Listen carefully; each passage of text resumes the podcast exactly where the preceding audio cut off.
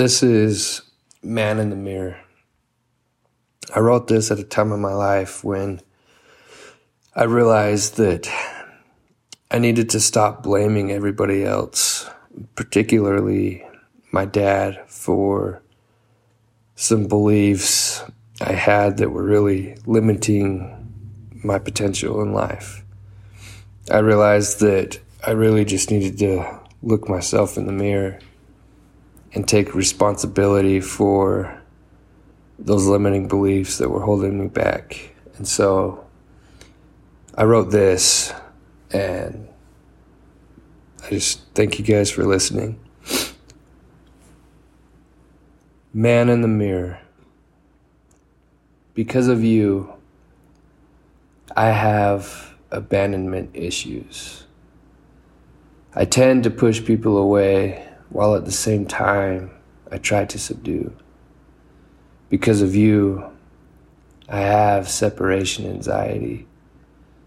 The thought of someone leaving me, it alters my sobriety. Because of you, I struggle with uncertainty. It's an uneasy feeling that makes me want to escape reality.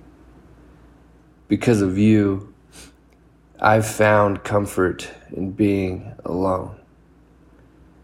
The pain of heartbreak is far worse than the pain of not having a home. Because of you, I can be controlling. I don't like to feel out of control, but being controlling is what controls me. Because of you, I'm afraid to lead. The thought of having people follow me fills me with beliefs that I will not succeed. Because of you, I don't believe in God. To think about everything that has happened to me, a higher power seems odd. Because of you, I'm aware of suicide not because of the loved ones' lives it's claimed, but because I've contemplated mine. Because of you, I was able to pull through. Because of you, I'm able to face all these limiting beliefs and break through. Because of you, I'm able to find the gift in all of this instead of suffering, I'm at peace and full of happiness. Because of you, I was able to shift my perception. Instead of seeing everyone else, I see my own reflection. Because of you, I stopped letting pain and hate control my mind.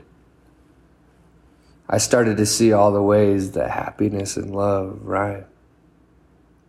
Because of you, I found that the best way to feel love is to give love, especially if you're the first one you learn to love. Thank you. Hope you guys enjoyed it.